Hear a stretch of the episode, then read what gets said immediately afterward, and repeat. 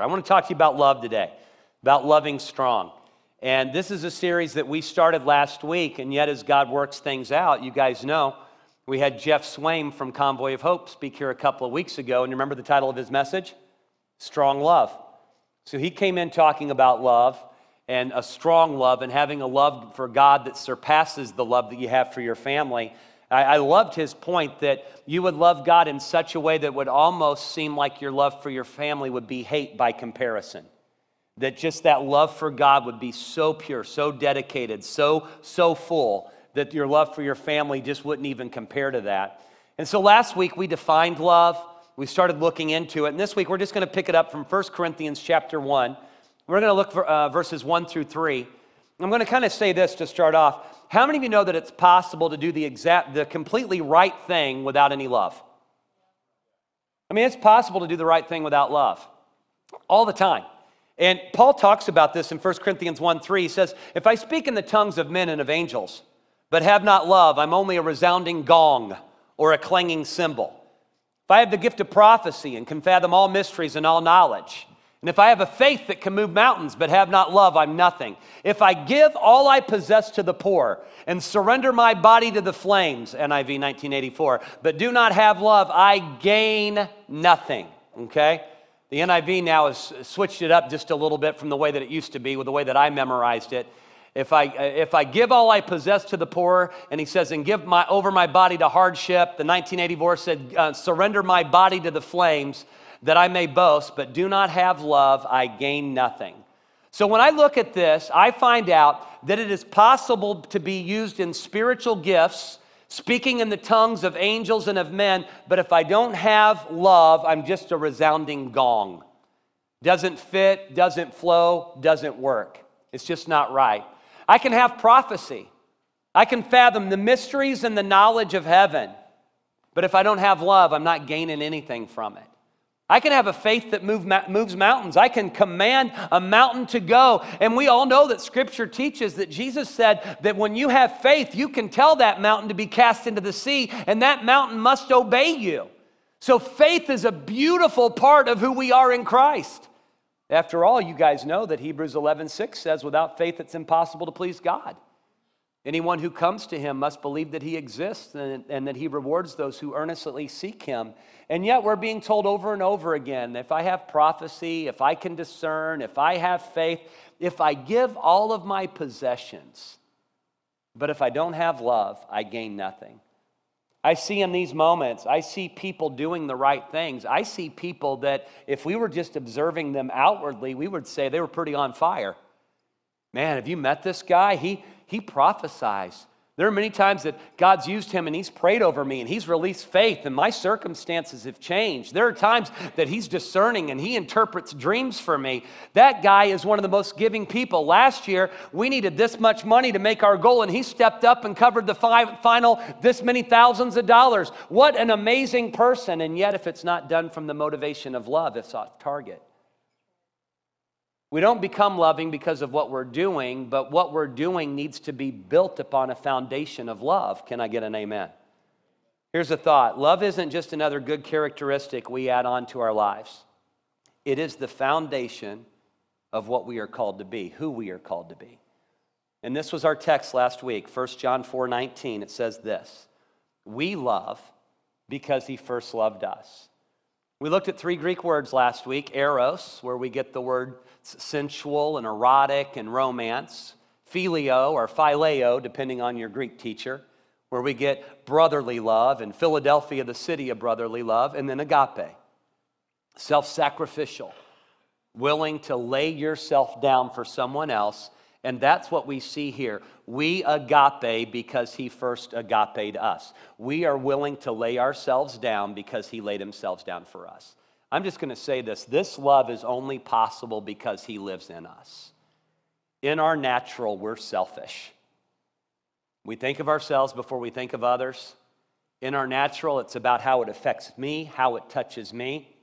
If you don't believe it, how many of you have ever been stuck behind a car accident and you're upset because you're going to be late to work?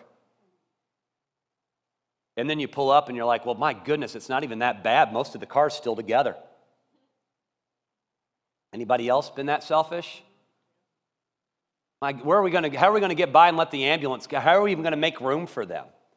Somebody's life has just been tragically altered or major, had a major change, and we're thinking about our schedule.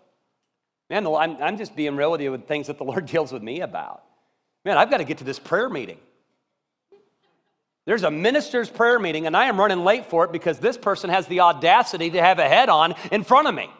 Get out of the way so I can go pray with the men of God. Maybe it's time to pull over and have a prayer meeting. You know what I'm saying? So I, I, I just find over and over again that I can't love this way without the help of the Lord.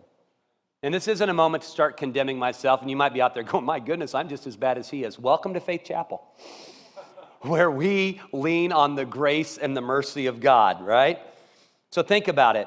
We're going to talk about love giving. And it's the first point that I have today. It's this love gives. And when John Pyron put, the, put it together to put into the uh, PowerPoint today, he said, I saw this one, Love Gives, this week, but where's the two and the three? I'm like, I'm so sorry, I didn't even get there. That'll have to be the next week that I speak. We'll get to two and three. Love gives. Here's the think about it. Kind of start this thing off. Giving isn't love, but love is certainly giving.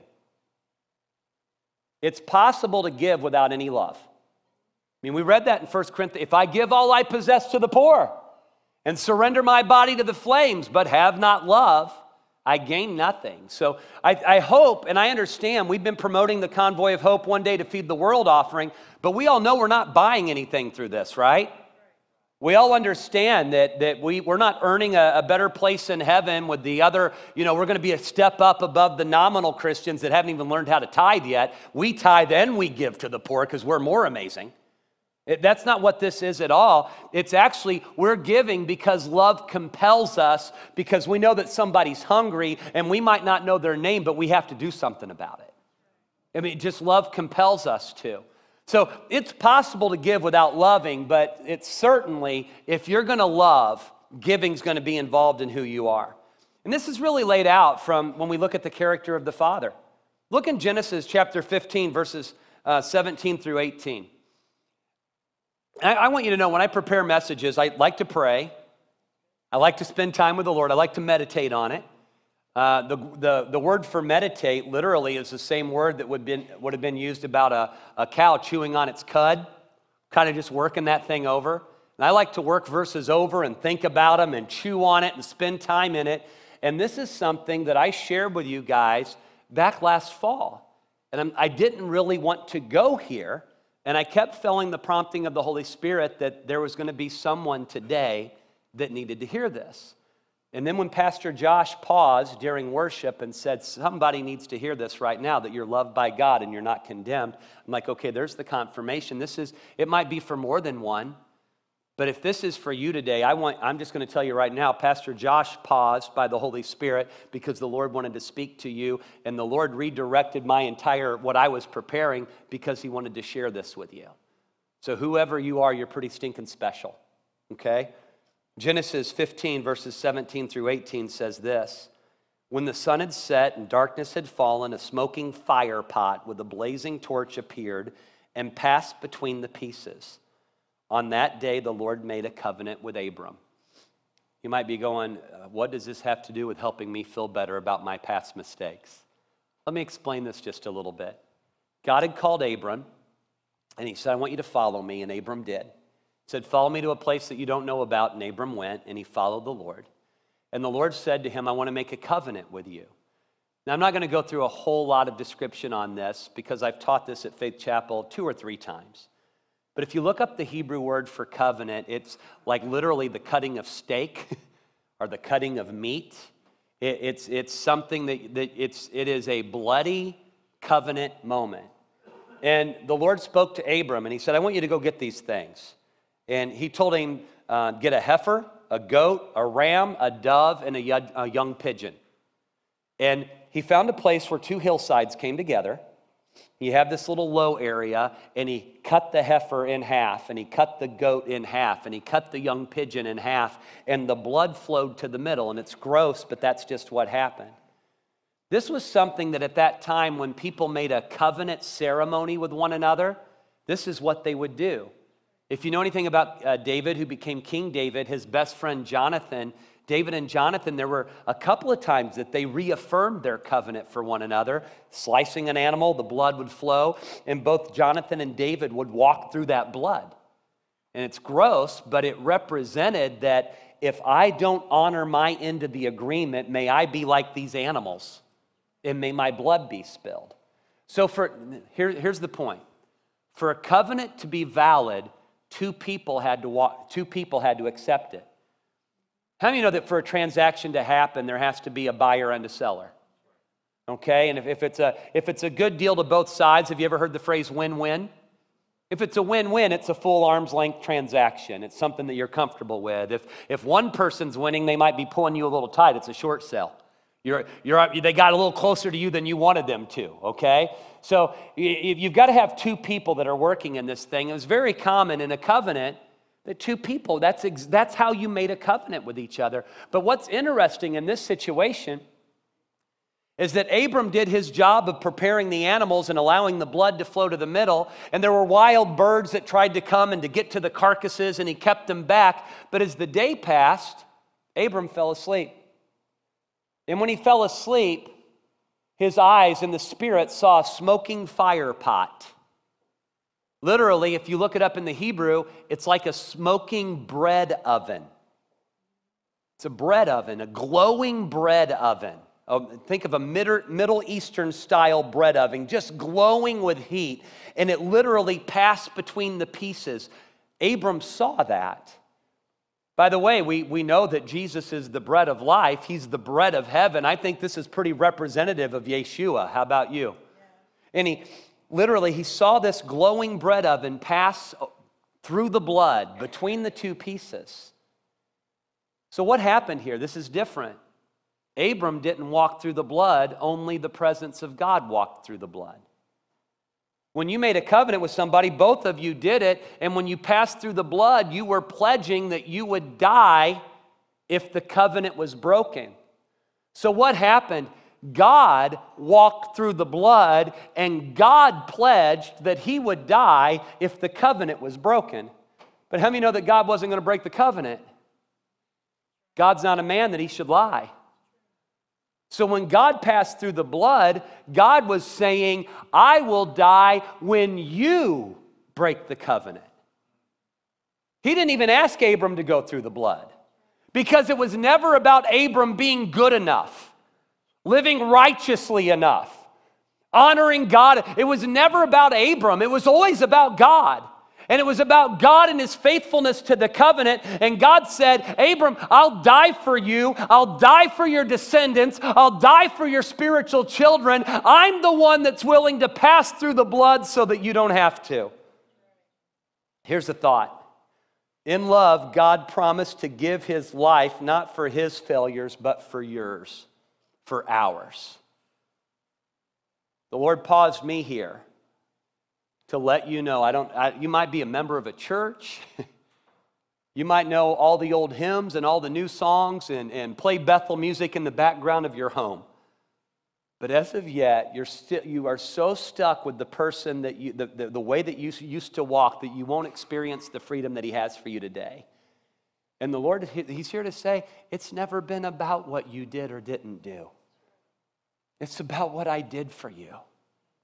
I paid the price for you, and I knew the failure was going to come, and that's why I paid the price in advance. And as a matter of fact, I could even go farther back when God's word says that Christ was slain when?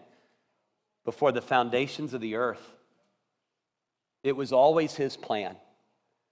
I want to pause here for just a moment. Would you bow your heads, please? Would close your eyes? Is there anybody in this place today that you're going, that is me, Pastor Brad?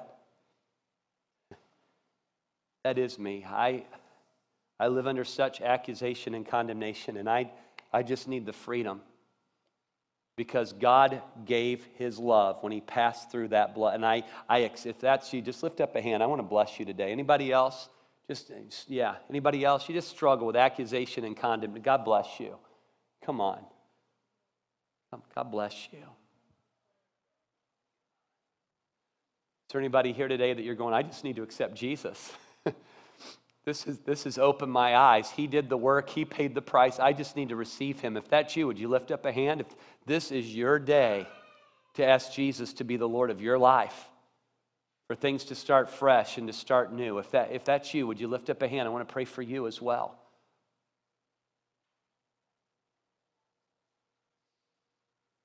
Okay, Lord, I saw several sons and daughters that lifted their hands. And in Jesus' name, I thank you that old things passed away and all things became new. In Jesus' name, I thank you that you passed through the blood while we slept through it. You opened our eyes to see what you did because it wasn't about what we did. The just do not live by works, the just live by faith. And our faith is in Christ alone. In Jesus' name, Lord, I pray for these men and women that condemnation and accusation would be broken off of their lives. In Jesus' name, I implore you to take captive every thought and make it obedient to Jesus. You are called, you are redeemed, you are covered by the grace that is in Christ Jesus. And we just bless you today. We bless you today. In Jesus' name. Amen. Amen. Isn't it amazing? God knew we would never keep the covenant, God knew we would fail. So God said, I'll give my life. You might know it this way John 3 16 and 17. We don't put this verse on the screen enough because we all know it so well. But God so agape the world that he gave his one and only Son, that whoever believes in him shall not perish but have eternal life. God did not send his Son into the world to condemn the world, but to save the world, to sozo the world through him. Jesus did not come to, if Jesus physically walked into this room right now, he would not walk in here to condemn any of us. He would walk in here because he is our Savior. And his presence is in this place. And if his presence is in this place, condemnation shouldn't be. Conviction can be, but not condemnation. Right? Romans chapter 8, verses 31 and 32 says, What shall we say then? in response to these things. If God is for us, who can be against us? He who did not spare his own son, but gave him up for us all. How will he not also, along with him, graciously give us all things? God is love. We love because he first loved us. He gave himself when he walked through the blood of the covenant with Abram, saying, I will die for your failures. He gave himself when he sent his son to the world to pay the price for us. And he's promised that not only has he given his son, but he'll graciously give us all things. Love is giving. Our God gives, he gives because he loves. So, because he loves, he pledged himself for our failures. Because he loves, he sent his son for our redemption. Because he loves, he's promised that all things are ours. It's because of him.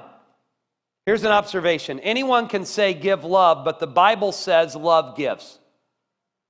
And I think in a culture that says give love all the time, it's very abstract, ambiguous, and vague.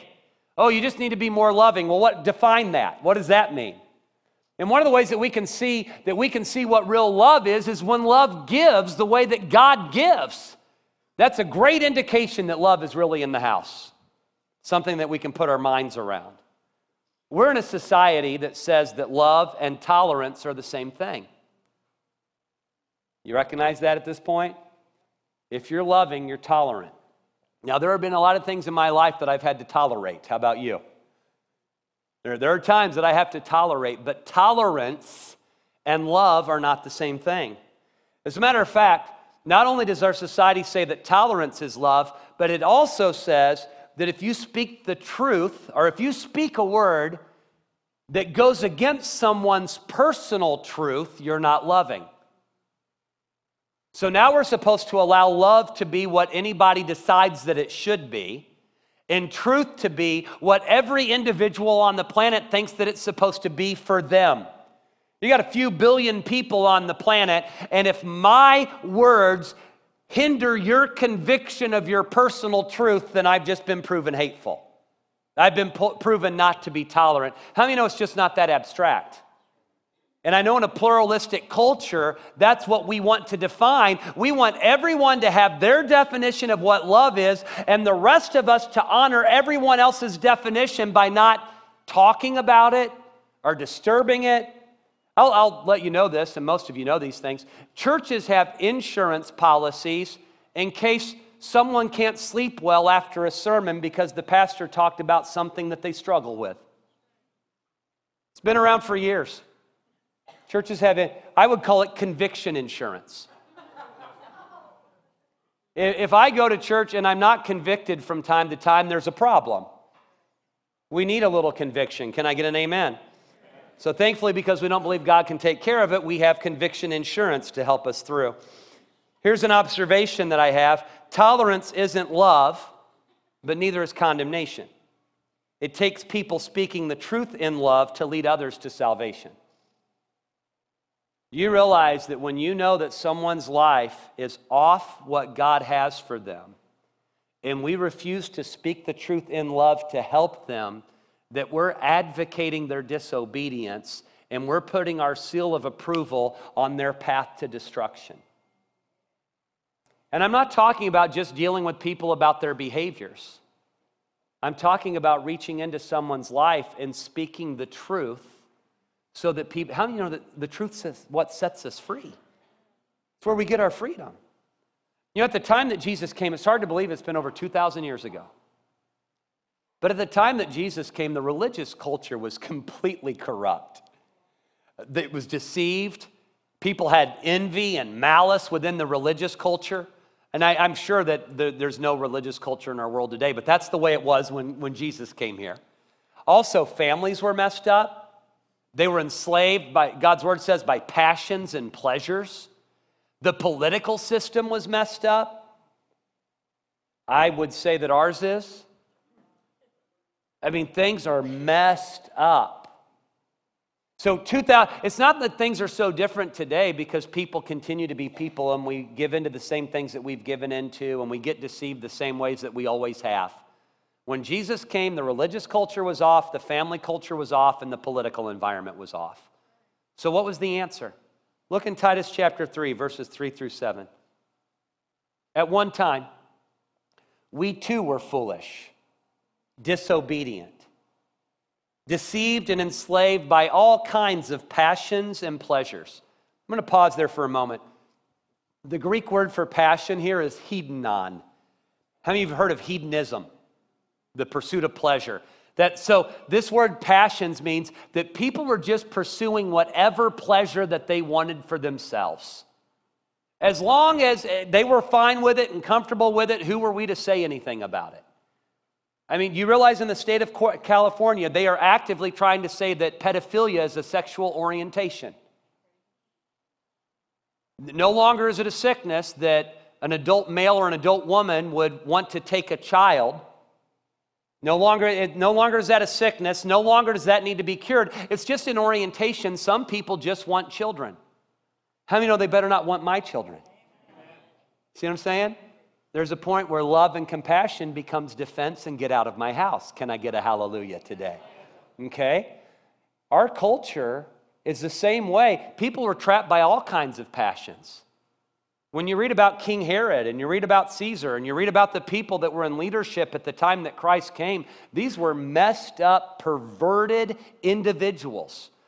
They were doing the human trafficking thing before we learned to put the red X on our hand.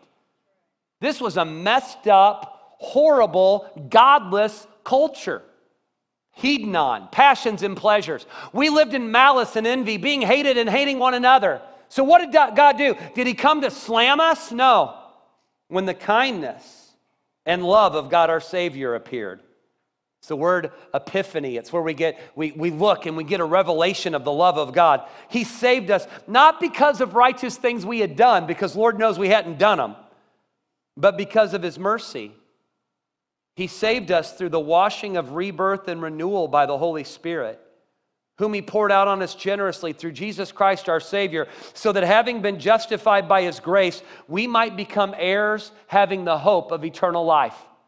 What was the answer for people that were full of malice, full of envy, passionately pursuing pleasure at the cost of others, feeding ungodly and unwholesome sexual orientations, stealing from others, taking people's property and their possessions. What was the answer for them? The same thing that's the answer for them today the kindness and love of God our Savior. And He saved them, not because of anything they had done, but because of His mercy. Have you ever heard this phrase, there but the grace of God go I? There are some things that I hear about that I can't imagine ever going into, probably because of the renewal of the mind. But there are some areas that I'm like, God, if, if you wouldn't have stepped into my life as a teen, I would be so messed up. Thanks for the agreement, Jack. It's always good. How many know it's good to have agreement?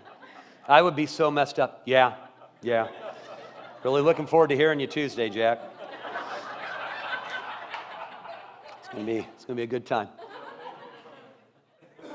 If I would have known at 19 what I know now. How many, how many of you can admit that sin's still easier than you want it to be? It is. So, why would we think that people that are sinful would have any self control? I, I, want a good moral culture. Believe me, I prefer it for my children, but I understand that as people are walking farther and farther from God, it's going to be difficult to find morality.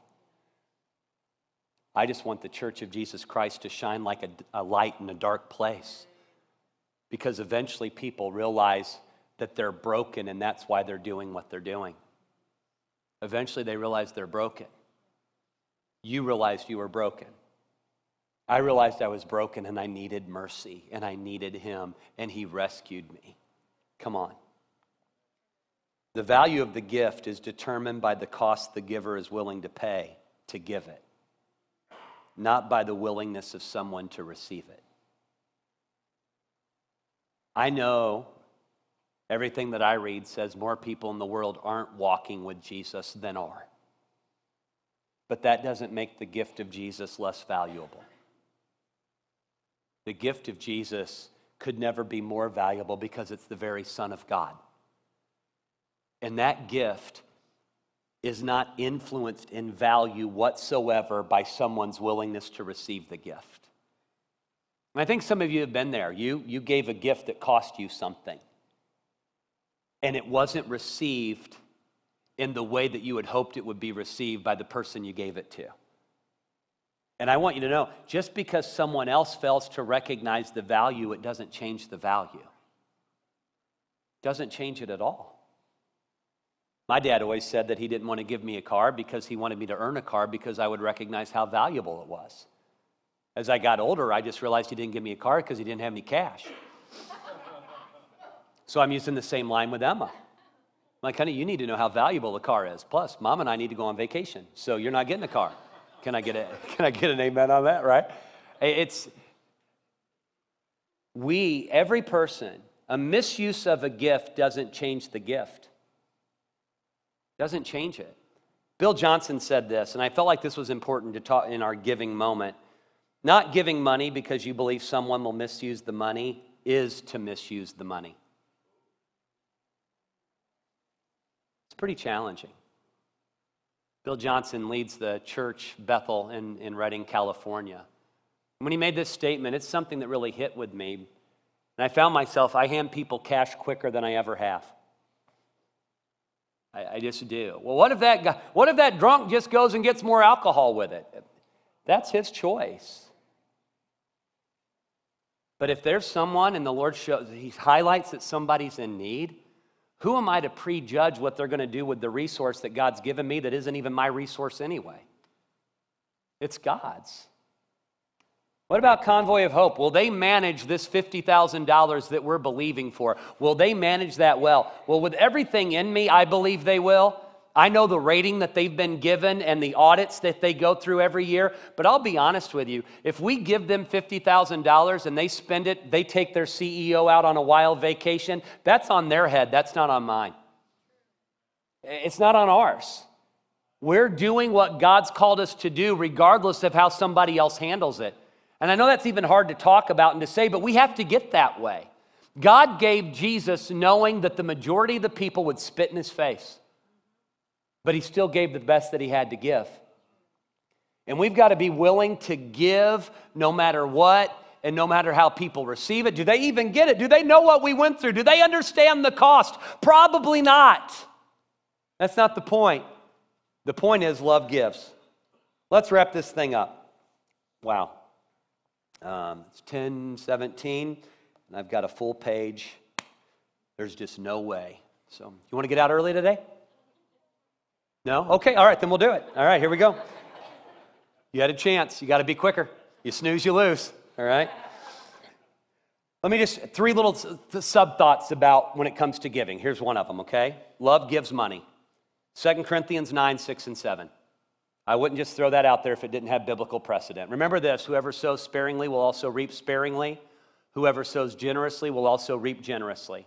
Each of you should give what you have decided in your heart to give, not reluctantly or under compulsion, for God loves a cheerful giver. How many of you have ever heard that line before? By the way, this wasn't about tithing. Oh, I can just give whatever I want. This has nothing, this wasn't a tithing passage at all. This was specifically collecting an offering for the poor. Paul was getting ready to head back to Corinth on his way to Jerusalem. People in Jerusalem were suffering, and he said, Listen, and before this, the people of Macedonia and Achaia, they've already stepped up and helped out. And he reminded them, and by the way, they're going through a lot more difficulty than you are. And they've stepped up. And I'm going to be coming through Corinth real soon, and I'm just asking you, ask God what you should do. Give whatever, and don't, whatever he tells you to do, don't do it with reluctance. How many of the Lord's ever given you a number in a moment that you were uncomfortable with? Yeah. When He gives you a number that you're uncomfortable with, you need to determine to be cheerful about it. Just be cheerful about it. Just this is great. I am so excited that He's called us to give this because I don't even know where it's going to come from. Baby, use a credit card this week. We're giving like we've never given before. Okay? You just need to determine. I want to be cheerful about it you will find out, you ready for this? That the reaper overtakes the sower. I've already told you, and if you saw them when you pulled up today, did you see the two brand new shiny white vans out there in the parking lot that a benefactor gave our church? Before we'd even given our offering to One Day to Feed the World, God had already provided two vans that we needed. How many know God's good? And guess what? We sold the two vans that are completely falling apart, and one of them has no transmission. We sold two vans that need to be shot for $10,000. I mean, how amazing is that? Man, we took that sucker. We did. I'm kidding. They knew exactly what they were getting. Truly, we would not uh, take advantage of many people. love gifts. Love gifts. What else does love give? Oneself, John 13, 34 to 35. A new command I give you love one another as I have loved you.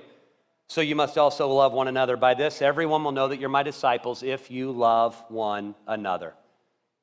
Listen, this is a great group of people, but I'm sure in this group there's probably some people in this room that have other people in this room that aren't your favorite person to see every week. It just, it just is. We're different. We have different temperaments. We have different styles. We have people that like to jump up and down during worship. We have people that like to criticize the people that are jumping up and down in worship. Uh, we're different. We make a choice to love each other. Whether we're a jumper or a hallelujah or a hand waver or a go to the altar or a big giver or a small giver, or we serve faithfully or we don't, we choose to love each other. Love just gives oneself. I think that's one of the beautiful things about this church. I tell people all the time, and I'm not afraid to say this this is a loving church community. It's loving because sometimes we just put up with each other. Can I get an amen? It's a loving church. And last point is this, and we'll wrap it up truth. Love gives money, love gives oneself, love gives truth. Ephesians 4 14 to 15. You'll no longer be infants tossed back and forth by the wind or the waves blown here and there by every wind of teaching and by the cunning and craftiness of people and their deceitful scheming. TBN. Instead, did I say that? I'm sorry, that was just a joke. I'm sorry. I, I, I thought I just thought it. I, okay. I'm sorry. I'm so sick of every new way to come up with bigger offerings. I'm so, this is a season. God does special things on January 23rd that He doesn't do any other day. I'm just so sick of that stuff. I didn't mean for it to come out. But, David, would you go back to John chapter 13, verses 34 to 35? If you guys will just love me right now, we'll get through this, okay? I feel a little flush. If you'll just love me, we'll get through. Okay, now let's go back down. I apologize. I saw those eyes. I, I fell in love with those eyes a long time ago. Never knew I was going to be shot by them, but I. All right. Instead, speaking, don't tell the lake service, okay? This is just between us. Don't tell the lake service. Speaking the truth in love, we will grow to become, where what, what huh? In love, we will grow to become in every respect the mature body of Him who is the head, that is Christ. Now, it's funny that I didn't speak in love at all, and that's what we're going to use to illustrate this point. Isn't it great how that works out? Before this, we've got those famous verses that say, equip God's people for works of service. The role in leadership is to so equip people in the Lord that not only are they, are they encouraged, but we're actually in that place where we can lead and we can serve. And he says, if we do that well, people are no longer going to be tossed around by winds and by waves. And one of the ways that we do that is we speak the truth in love. And I am going to, I'm going to close with this thought. Some of you have some relationships that are front and center in your life. And because of your love, you've been patient. But the patience has gone to a place where now you've moved into tolerance. And the Lord is saying, you need to speak the truth in love to those that you care about because how will they know if somebody doesn't share with them? Do it with love. If you don't do it with love, then don't speak it. But if you do it with love, God will use you to help bring change to their life. Now you know what I'm talking about, okay? Here's the final observation, and we'll close with this. Go ahead and put it up. Thank you. Our culture has taught us that speaking the truth is hateful, while God's word teaches us that it is hopeful. Okay? Speak the truth. Just do it in love. And let God use that to give hope and to give freedom to others.